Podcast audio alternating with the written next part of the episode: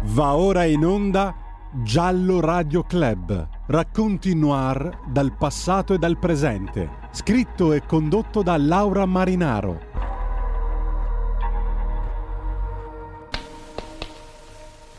Di cosa hai paura? Nessuno può farmi niente.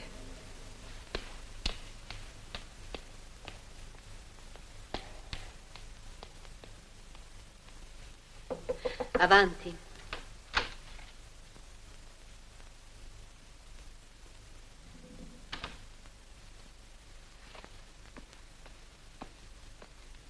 Mi ha fatto chiamare.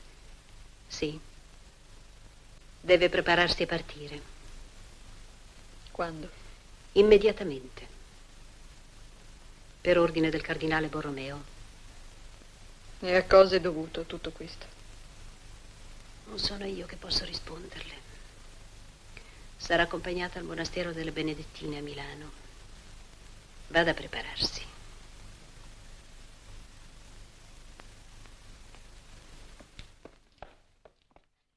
Noi, Mamurio Lancillotto, invocato ripetutamente il nome di Cristo e avendo solo Dio avanti agli occhi, affermiamo, decidiamo, dichiariamo, pronunciamo e definitivamente sentenziamo che la signora Suor Virginia Maria de Leiva, monaca professa nel monastero di Santa Margherita nella città di Monza, in verità e in realtà non solo indiziata da molti testi, ma anche per propria ammissione confessa di numerosi, gravi, atrocissimi delitti, venga posta in una piccola cella dentro il monastero, si ostruisca inoltre l'entrata con un muro costruito con pietre e calce e sia lasciato solo un piccolo foro nella parete attraverso il quale possano essere passati e consegnati alimenti e le cose necessarie al suo sostentamento, perché non muoia di fame e per ogni altro migliore fine ed effetto. Sia lasciato anche un piccolo foro o finestrella attraverso cui possa ricevere luce e aria.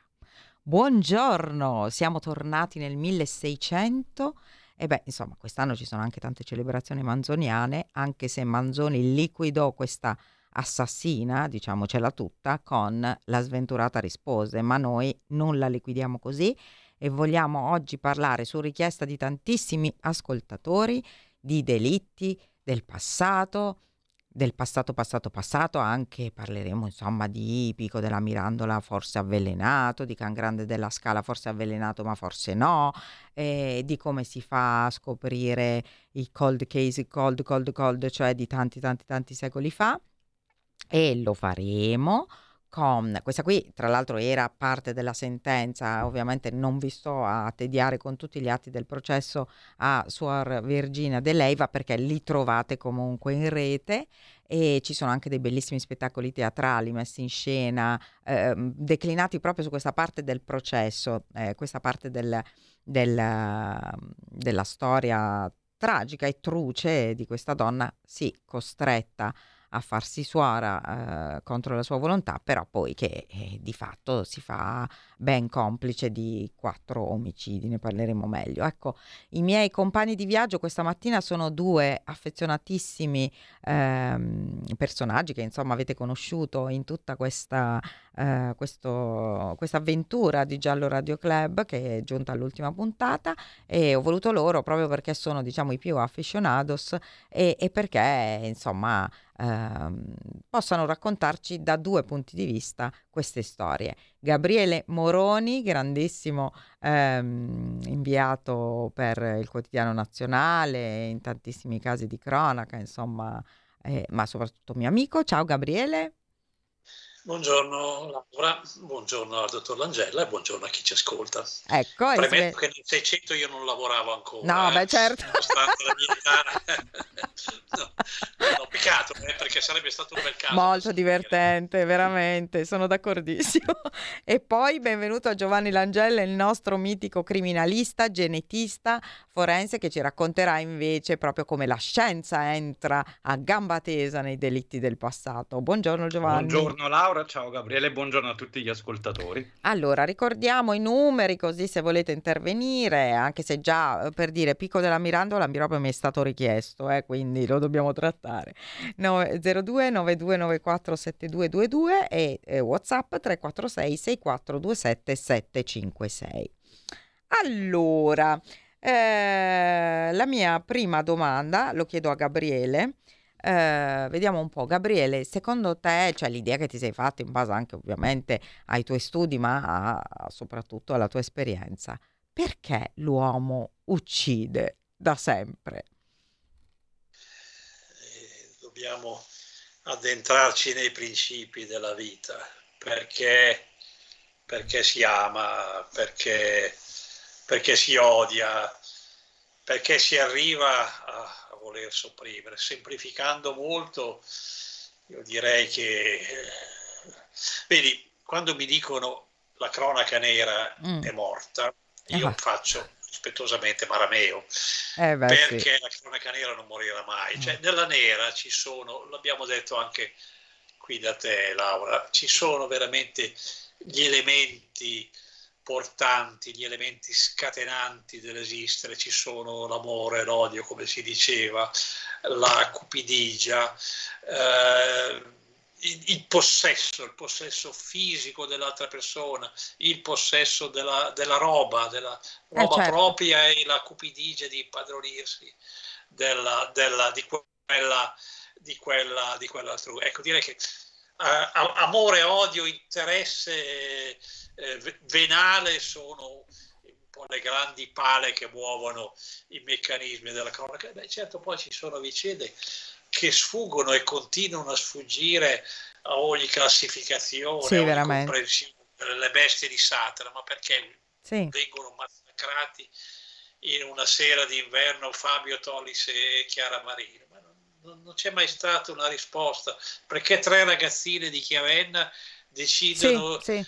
Di uccidere una, una suora, Suor Maria Laura Mainetti, per la per la storia, perché ormai è storia, eh sì. eh, che, che n- nulla fa se non fare del bene. Sì. Per un sacrificio a Satana, per il loro satanismo così d'accatto, perché per noia, ecco la parola noia che mm. eh, torna spesso, tu Laura lo ricorderai nei sì. verbali delle, delle loro, delle loro confessioni. Ecco, crimini, delitti che sfuggono non soltanto alla classificazione, ma anche alla comprensione. Sì, anche quelli di questi giorni, se pensiamo a quel ragazzino che ha ucciso Michelle, ecco proprio eh, parliamo proprio di, di, delle giornate insomma attuali, ecco a Prima Valle, anche lì davvero sfugge il motivo vero. Sì, può essere eh, motivi di soldi, può essere spaccio di droga, può essere che era fuori di testa, ma cioè, arrivare ad uccidere, non lo so. Giovanni, cosa ne pensi? Perché che diciamo in tutta questa correttissima classificazione che ha fatto il dottor Moroni manca diciamo un pezzo che forse noi facciamo fatica ad accettare perché c'è un cluster di soggetti che uccide solo per il proprio piacere. Cioè ricordiamo anche i seriali che per puro godimento provocano sofferenza e morte negli altri. Purtroppo veramente la mente umana magari fa difficoltà ad accettare questo come motivo ma in realtà è la pura verità quindi ci sono quei soggetti che per arrivare a soddisfare delle proprie esigenze mentali portano gli altri in un atroce percorso di sofferenza e poi abbiamo come apice la morte. Purtroppo mm. questo veramente è un qualcosa che la nostra mente fa mh, fatica ad elaborare, ma mh, Oggi è un po' più difficile magari parlare di seriali, ma la storia ci ha insegnato che non avevano dei reali motivi se non delle soddisfazioni o delle pulsioni, no? Perché come hanno studiato grandi profiler, poi dopo sì. magari li incontriamo per fare una ricostruzione sì. storica, si vede che esiste una sorta di santo- sintomatologia no? in questi sì. soggetti che uscirono per il piacere Ricorda, e Vorrei ricordare che allora, così perché facciamo un excursus un po', eh, anche perché le trovate le puntate su YouTube, le trovate su, come podcast sul sito di radiolibertà.net che abbiamo parlato di seriali proprio perché è appassionato con Ruben De Luca che è uno dei, più, dei massimi esperti mondiali di serialità e, e, di, e di, seriali. Eh, così, niente, eh, scusami se ti ho interrotto. Eh, torniamo un attimo alla monaca però. Ecco, mh, mm, io presento un attimo il fatto e dico quello quello che penso io, cioè perché lei ha ucciso e poi si è ehm, coinvolta nelle altre uccisioni che sono state invece messe in atto dal suo amante, da Giampaolo Osio. Allora, la, la monaca ehm, di Monza, eh, appunto, come, come, tutti conoscono, entra, è, è, è figlia di, di, quello che è il signore di Monza, eh, spagnolo, siamo nel periodo della dominazione spagnola eh, della, della Lombardia e mm, suo malgrado lei deve entrare per forza in convento perché non è maschio, perché non è primogenita e quindi questa è la sua sorte, non si può sposare, deve entrare in convento dicono bellissima, qui vediamo anche delle stampe, cioè comunque eh, probabilmente ci vogliamo credere che fosse bellissima, sicuramente giovane.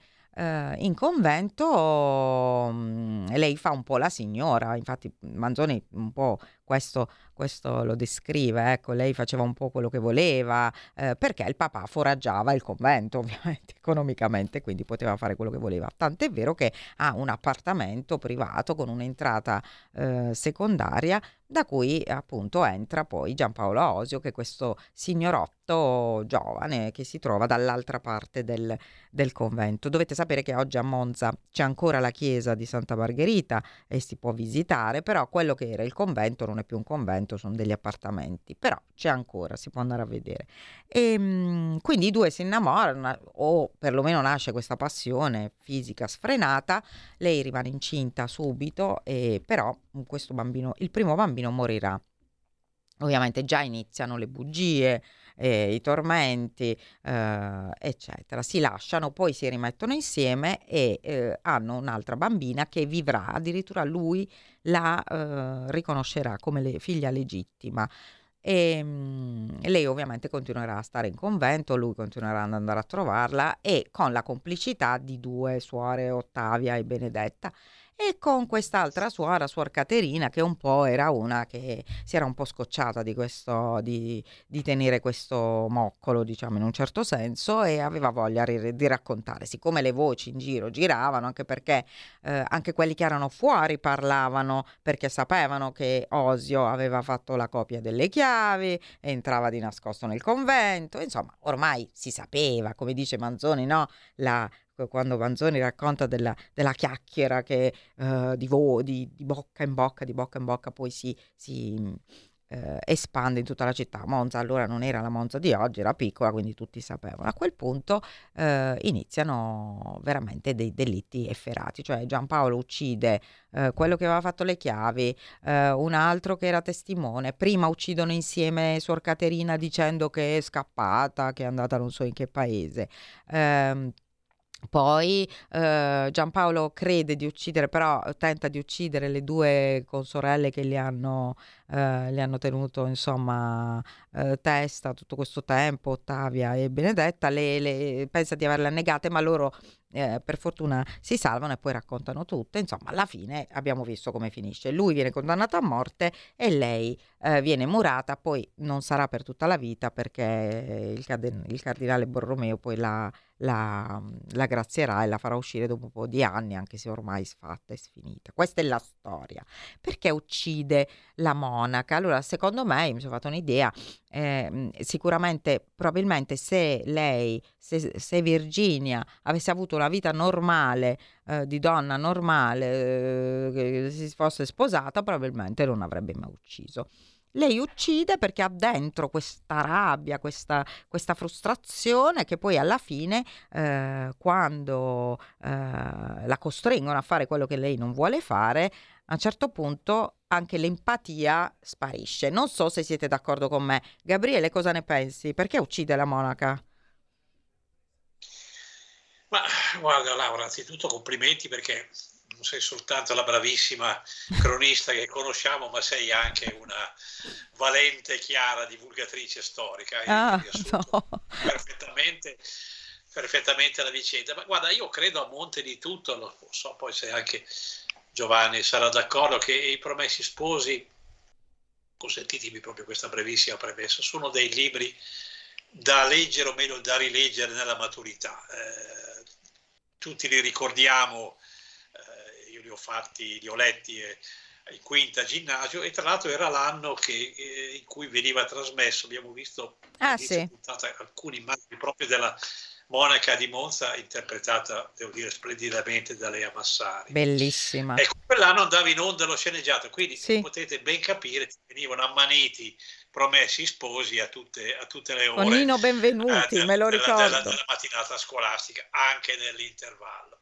Comunque, una delle domande che ci ponevano i nostri professori e che ci poi ci ponevamo a nostra volta, ma questi personaggi, la Monaca di Monza e ancora prima il padre, questo padre ah, autoritario, sì. sono figli del loro tempo, cioè basta l'essere figli del loro tempo, della loro epoca, perché il padre imponga la monacazione alla figlia, basta eh, spie- eh, la monacazione forzata di Virginia a spiegare la sua vita eh, sbagliata infatti, e, infatti. e, anche criminale. Ecco, questa, questa è, è, è, la domanda eh.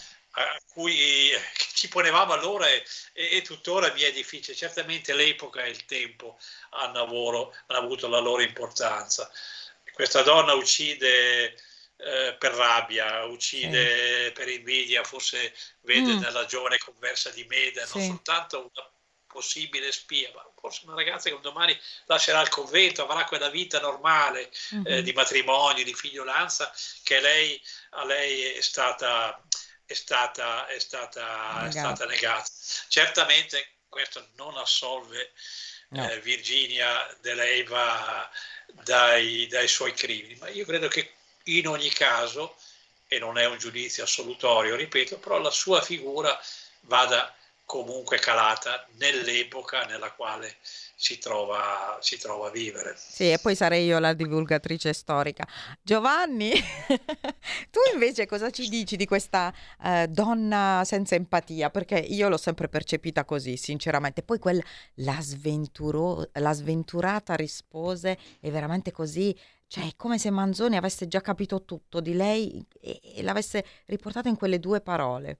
Cosa ne pensi? Io penso che questa donna sia stata già annullata durante la crescita, nel senso che già l'imposizione, non avere una libera scelta sulla propria vita, il fatto che qualche soggetto che poi lei potenzialmente poteva riputare anche un po' inferiore, no? Perché abbiamo parlato di, un, di, una donna che quasi faceva da signora, no? Oh, mm, sì, sì, sì, in questo luogo, quindi non avrebbe mai accettato, che ne so, uno scandalo, una sottomissione, o addirittura possiamo pensare anche a un ricatto che all'epoca l'avrebbe investita eh, di vergogna un po' narcisista, non... eh, no? Esatto, eh, esatto, è eh, proprio lì che volevo eh. arrivare. Cioè il fatto di non riuscire ad accettare una sottomissione, no? Perché a causa di soggetti che lei reputava sicuramente inferiori, perché sì. abbiamo visto qual è il background anche psicologico, no? Lo possiamo intuire più eh, che vedere. E secondo me questo ha dato proprio l'innesco ad una serie di eventi eh, che abbiamo raccontato. E quindi, come diceva anche giustamente Gabriele, l'invidia poi fa mh, da uh, carburante a tutto ciò, quindi non basta solamente diciamo, la paura di essere scoperti, ma c'è anche dell'altro che alimenta, perché secondo me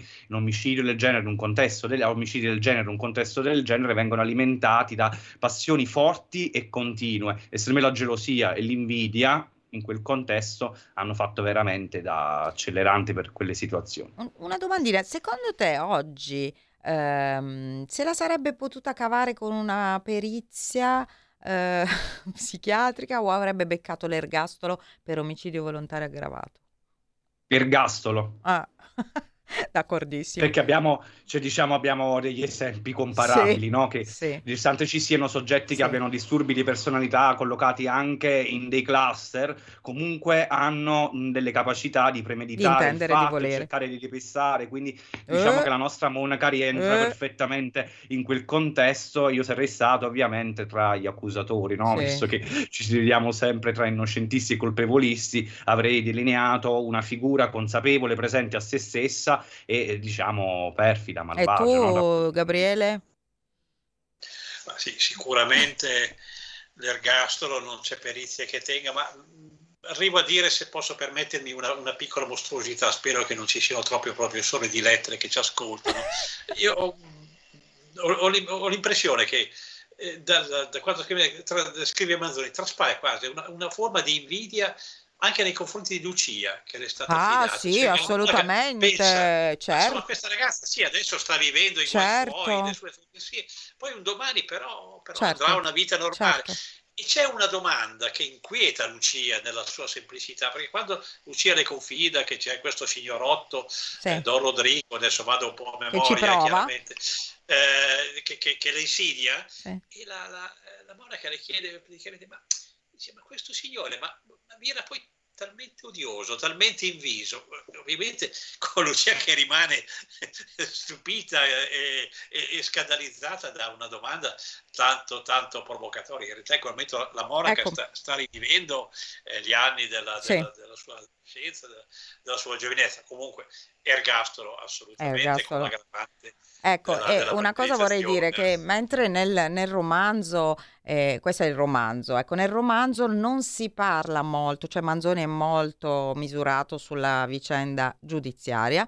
Invece vi invito e io sinceramente insegno anche lettere, quindi a scuola invece io parlo anche della vicenda giudiziaria della monaca e invito tutti, se, se potete, insomma, a cercare gli atti del processo oppure a vedere questo spettacolo che va in giro un po' per la Lombardia, si chiama, eh, che, che tiene una compagnia di Monza Sarabanda, stupendo, veramente meraviglioso, in cui veramente vengono ehm, ritratti bene i personaggi. Ma andiamo un po' ancora, ancora nel passato a dei personaggi eh, che eh, appunto la cui fine è ancora dibattuta, ancora un cold case, un giallo. E, e andiamo a Pico della Mirandola e Poliziano. Allora, Secondo alcune cronache si dice che eh, siano stati avvelenati. Il veleno dovete sapere che è uno degli elementi eh, di morte più frequenti nella storia, anche più in un certo senso impalpabili, anche più difficili da beccare. Ecco, eh, si dice che eh, Pico della Mirandola e eh, Poliziano, addirittura lo scrittore, quindi fossero stati avvelenati con l'arsenico. Ecco, Giovanni, come si farebbe oggi a scoprire che uno del 1500, del 1400 addirittura è stato avvelenato con l'arsenico? Ah, dovremmo avere la fortuna innanzitutto di avere anche dei tessuti, no? magari secchi, utilizzo terminologie un pochino più semplici, e andare a individuare quelle molecole che mh, sono rapportabili a dei benefici, quindi esistono una serie di uh, trasformazioni tissutali, no? quindi a, a, carico delle cellule quando vengono utilizzati determinati veleni. Infatti, come mm, detto tu, mm. prediligevano il veleno perché fine mh, al 1800 più o meno non c'erano degli studi, diciamo, specifici sui veleni, fu solamente Orfila nel, nella prima decade del 1800 a fare un trattato, le Traité de Poison, che era proprio proprio uno studio specifico sui veleni. Che cosa avevano fatto? Ah, semplicemente lui, tramite delle osservazioni, è riuscito a classificare vari tipi di veleno e quali erano gli effetti, perché i veleni possono essere cos- corrosivi per il tessuto, potevano certo. innescare altri tipi di sostanze. Ovviamente all'epoca non si poteva fare, quindi era una mera osservazione o ancora di più, ecco che ritorna la criminologia all'epoca, anche andare a studiare la mh, testimonianza no? di chi aveva vissuto gli ultimi momenti con la persona, Co- descrivendo come era morto la, come era morto, come era morto. anche non so, lo stato sì, di malessere, sì, piuttosto sì, che mh, come poteva risultare la pelle, piuttosto che um, delle escrezioni no, corporee. Ti devo e fermare un attimo per la pubblicità, ma torniamo su questo argomento perché è molto molto interessante, anche perché ne parliamo poi per Can Grande della Scala anche, tra un attimo. Stai ascoltando Radio Libertà, la tua voce libera senza filtri né censure, la tua radio.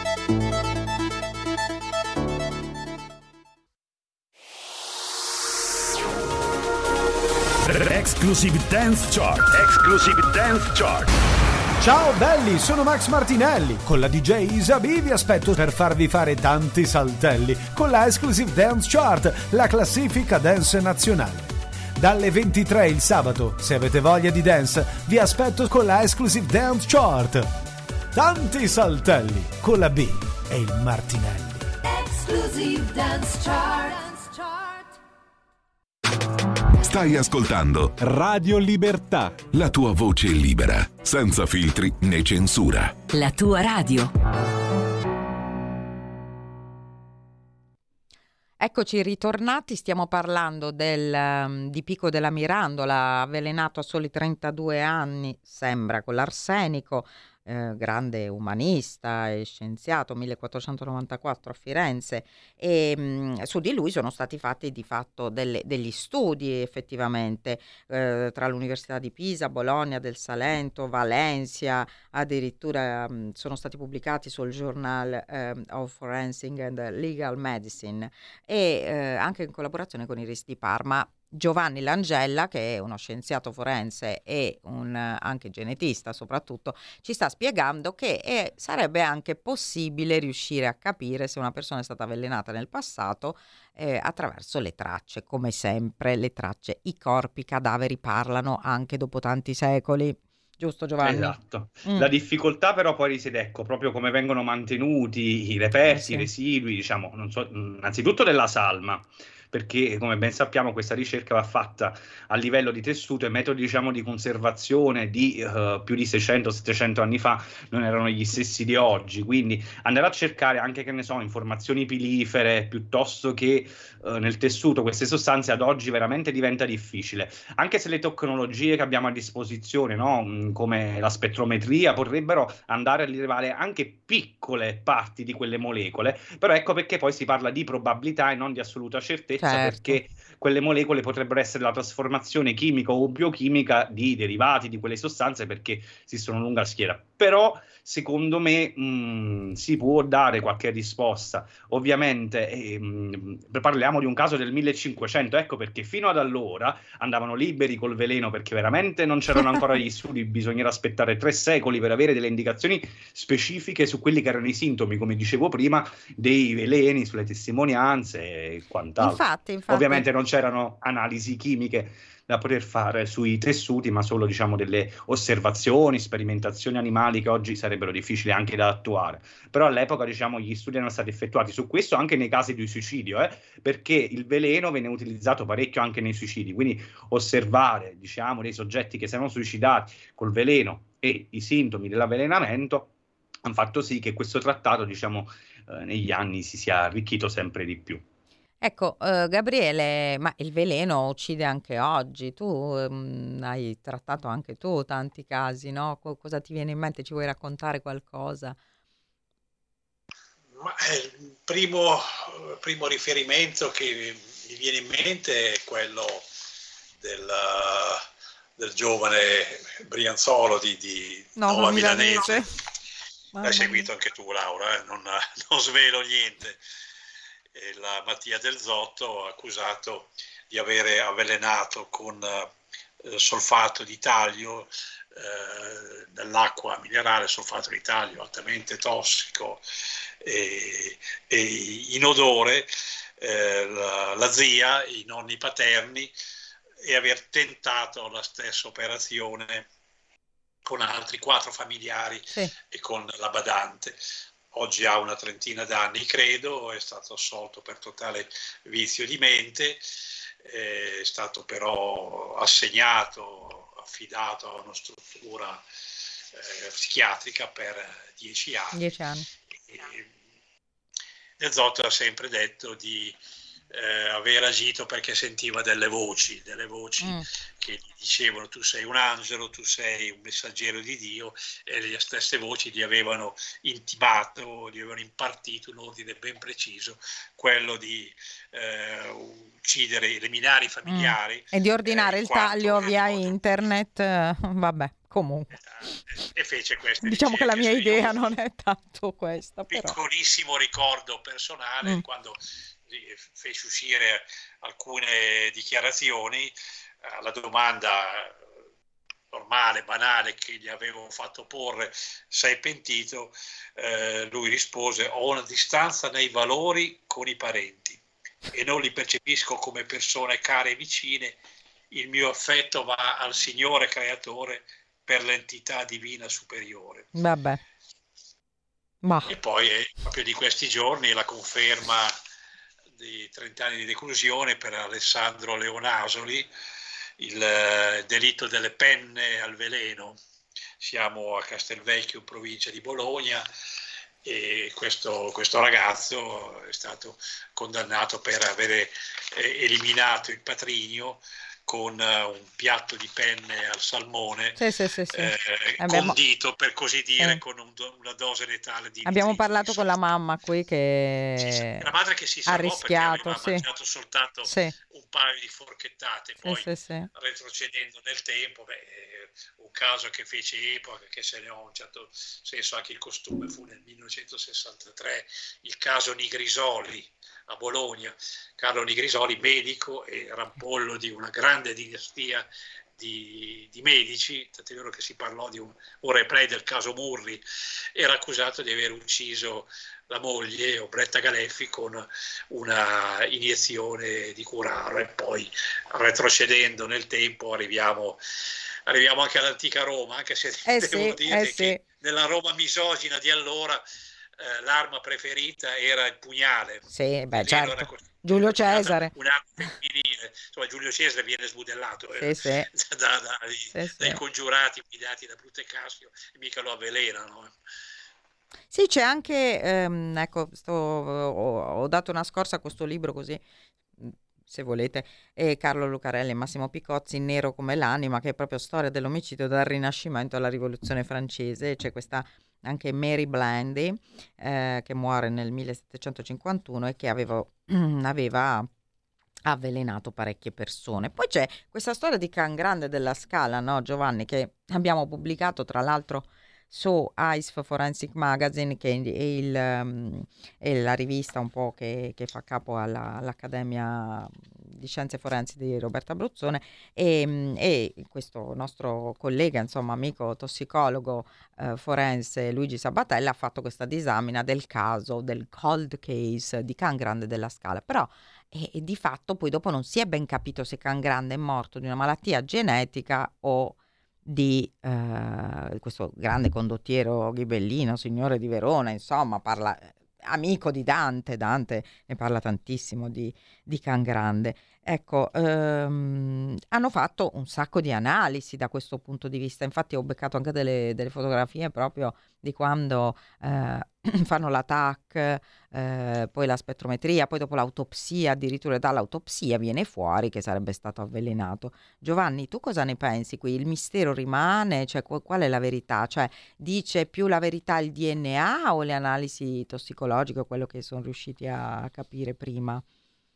Eh, diciamo entrambe, mi verrebbe da dire. Secondo me, allora, per concludere già dico, me un'unica verità non si troverà, perché poi la genetica forense, quando va a guardare un attimino indietro nel tempo, ecco, come hai detto tu, come quanto ci pare, può andare ad investigare su quelle che erano le malattie. Anche sempre su ICE, io ho pubblicato poi ecco. le nuove scoperte che riguardavano la morte di Tutankhamon, no? Dopo eh, magari apriamo ecco, una, piccola, una, piccola, parentesi. Lì si parla proprio di cold case antichi, perché tutti sì. sapevano che Tutankhamon era morto diciamo, per una sorta di omicidio finto poi come incidente, ma ormai è diventato leggenda questo perché in realtà era la concomitanza di due malattie. Come hanno fatto con la genetica? Hanno visto che mh, l'accoppiamento tra consanguini, che in Egitto diciamo era quasi consuetudine, aveva portato una malattia che non faceva fluire il sangue al tessuto osseo, quindi lui era molto debole e fragile. Sempre attraverso mh, la tipizzazione del DNA hanno trovato il parassita della malaria quindi la concomitanza di questa malattia più la malaria ha scatenato poi l'evento di morte. Quindi in realtà poi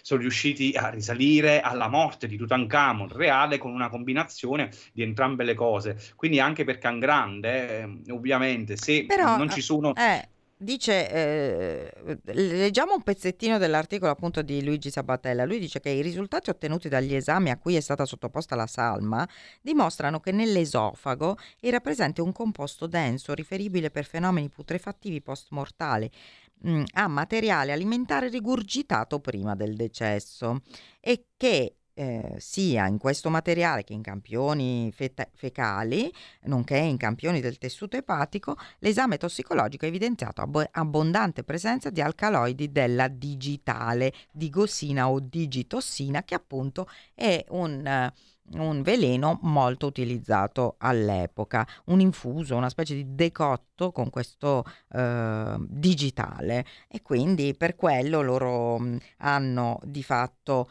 eh, concluso col fatto che è stato mh, avvelenato da probabilmente dal cugino Mastino II, vabbè, che diventa esatto. il nuovo signore di Verona, però queste sono altre storie. Infatti, come stavo dicendo, quando poi trovi degli elementi, diciamo, oggettivi come questo, no? Perché viene un, eh. individuata poi una molecola, non eh. ti puoi discostare dall'idea, anche se ti resta il dubbio che possa essere stato altro. Io sono uno di quelli che sposa, ecco, la teoria dell'avvelenamento.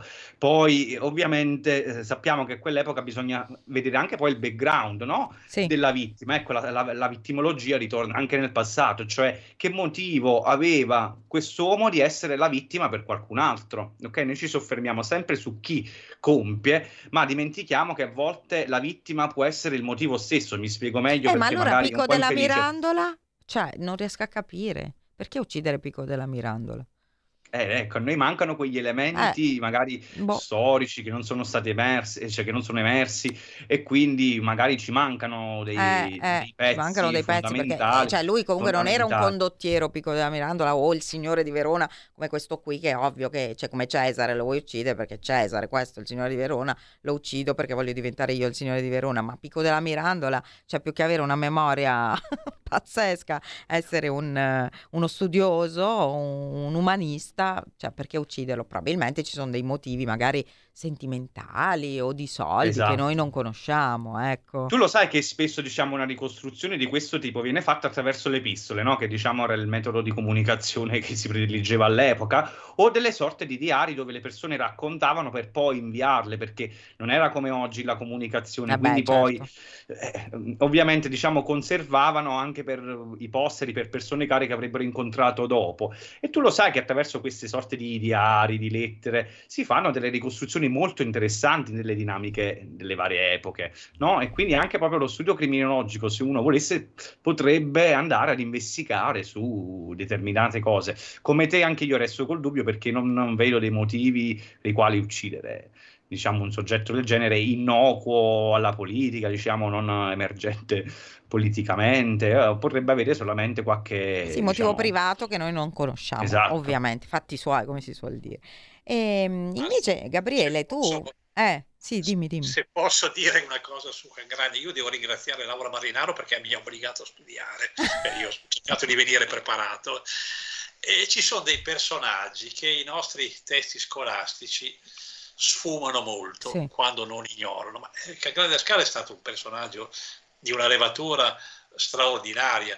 Certo, grande condottiero, indubbiamente, uomo di potere, se mai ce ne furono, ma le sue guerre, le tre guerre contro Padova, la guerra contro Treviso, furono sì operazioni di potere, ma io ci vedo dietro anche un, un intento unificatore, cioè, con questo non voglio dire che Grande abbia anticipato la Liga Veneta, Può però essere. certamente aveva una Può visione essere.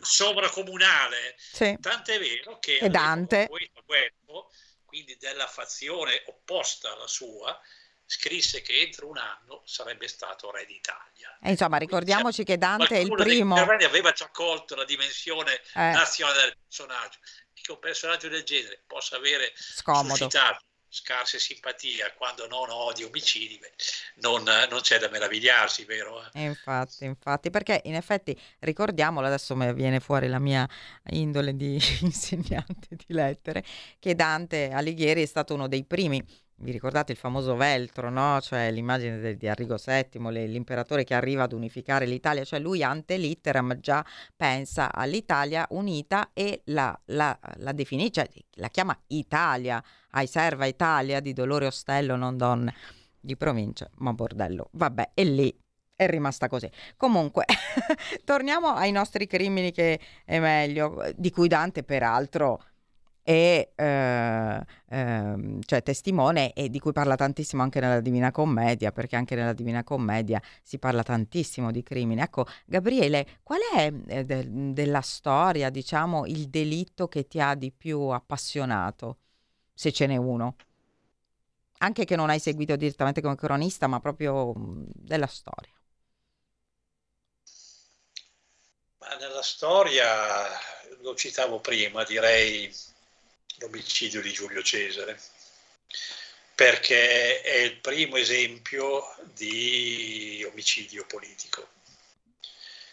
poi ne seguiranno, ne seguiranno altri. Cesare è ormai avviato al potere assoluto, alla monarchia, certo. all'impero e questo ovviamente scatena, arma la mano della, della, della, del gruppo repubblicano guidato da, da Bruto e, e da Cassio. Credo che sia veramente il primo omicidio eh, politico della storia, altri ne seguiranno, Beh, pensiamo all'uccisione di Umberto I a Monza nel primo certo, regicidio. Ecco, pensiamo a, ecco, all'omicidio di Trotsky. Uh-huh. Trotsky è rifugiato a Città del Messico, viene ucciso da questo agente staliniano, questo, questo, questo mercader. C'è veramente una, una scia di, di, di, di sangue che fa sì che si intreccino, intreccino eh, omicidio e, e politica. Eh sì, invece a me appassionano di più le storie, magari gli omicidi. A me la monaca, insomma, la storia della monaca di Monza mi ha sempre appassionato, non so se si era capito. Eh, Giovanni... È un buon settore. no, no, ma è, cioè, bellissima non solo perché io amo Manzoni, cioè secondo me comunque è raccontata benissimo da lui, ma poi perché ho avuto modo di leggere gli atti del processo e poi di assistere a questi spettacoli, è veramente eh, molto molto bello. Anche sul regicidio ho assistito a uno spettacolo molto carino, sempre a Monza. E, ehm, Giovanni, tu?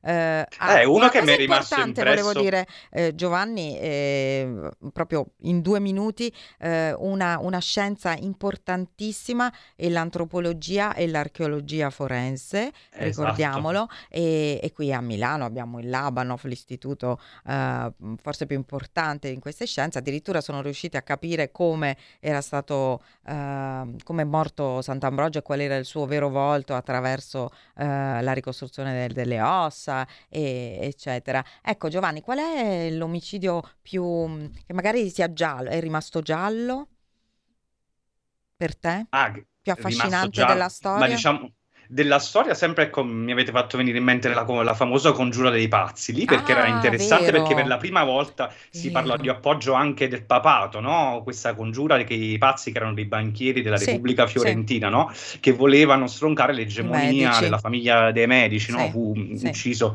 Giuliano dei Medici. Lì fu interessante da quel punto di vista perché anche oggi che si parla un po' di sospetto di questo Vaticano, no? non voglio mh, mm, aprire diciamo, sì, una parentesi molto rumorosa, però spesso si è parlato del coinvolgimento di Vaticano in varie storie, no? vediamo Beh, o dai, di persone però... vicine eh. alla Chiesa, poi eh. lì allora diciamo, la Chiesa aveva un potere temporale di altro tipo, quindi comunque eh, i papi erano dei re di fatto e, e, avevano un potere temporale spaventoso e hanno anche ucciso e fatto uccidere tante persone.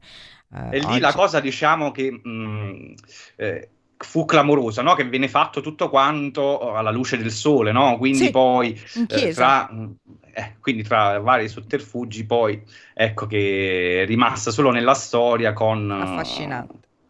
È una cosa che mi avete fatto in mente adesso, è una cosa che avevo seguito tantissimo, no? Perché eh, ricordando. Invece, ritornando poi all'altro discorso che volevi mh, parlare di antropologia. Sì, un minuto forense, perché no? poi dobbiamo ecco, fare i saluti. Eh, dimmi, dimmi. Ecco, proprio sulle ossa, sì. no? Ecco, lì uh, que- tra vari accoltellamenti, diciamo, ferite di armi da taglio, interessante perché sulle ossa vengono incise, no? I colpi, i fendenti. E quindi poi andare a fare anche una comparazione con le armi che si utilizzavano all'epoca. È interessante, addirittura gli studi oggi ci dicono che le fratture possono essere rapportabili al momento della morte.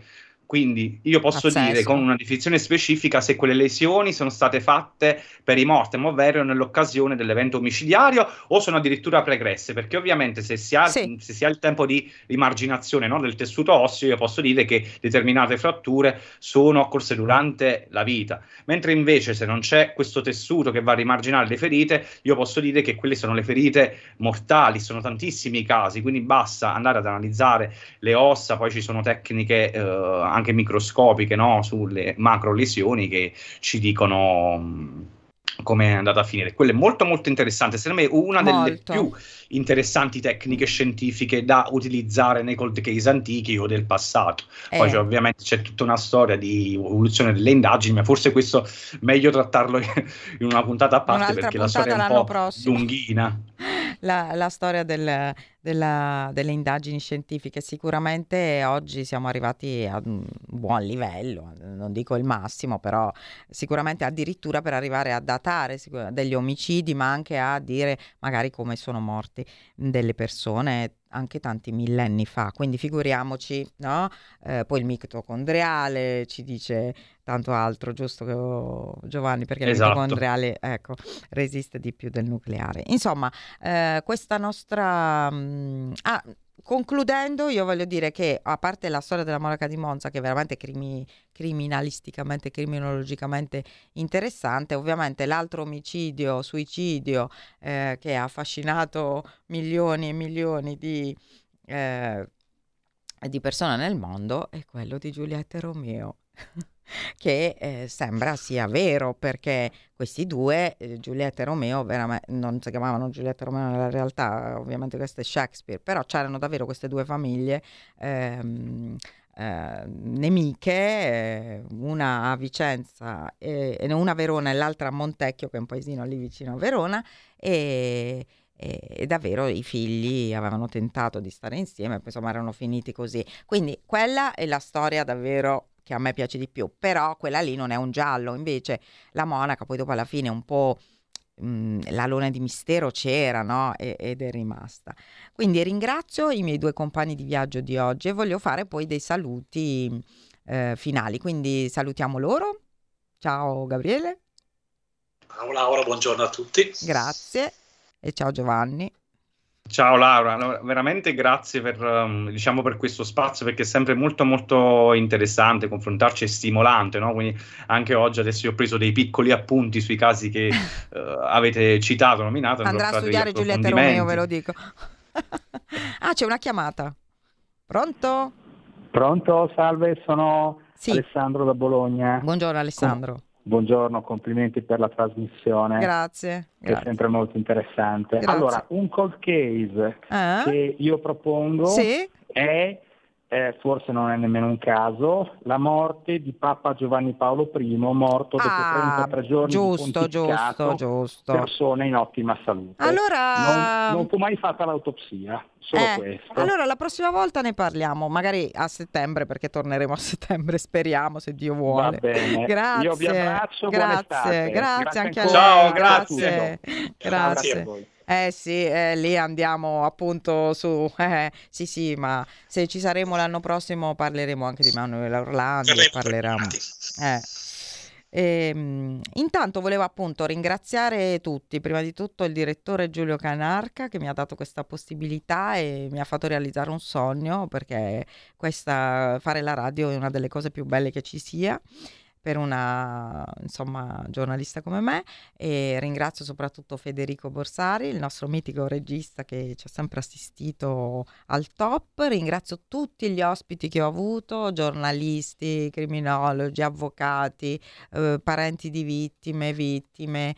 Mm, tutti e spero di insomma tornare l'anno prossimo e poi visto che ci troviamo mi faccio un'auto auto eh, pubblicità. Eh, intanto oggi per chi è a Bergamo sarò con Roberta Bruzzoni a presentare Iara, autopsia di un'indagine eh, in Feltrinelli e domani a Merate una grande serata sempre con Roberta Bruzzone alle otto e mezza e il 7 alla Ginoir di Andora dove presenterò Yara ma anche il mio primo romanzo giallo che ho presentato già qui alla radio se avete voglia sotto l'ombrellone Maremoto a Varigotti e poi parleremo anche di quello magari anche al ritorno. Grazie a tutti, grazie. Mm, scusate se non siamo riusciti a seguire tutti, tutti, i casi che ci avete proposto, ma era assolutamente impossibile. Spero che la nostra mitica Lisetta sia stata contenta che abbiamo parlato di Pico della Mirandola, di Poliziano, un po' di questi casi antichi e, e spero insomma che abbiate una bellissima estate.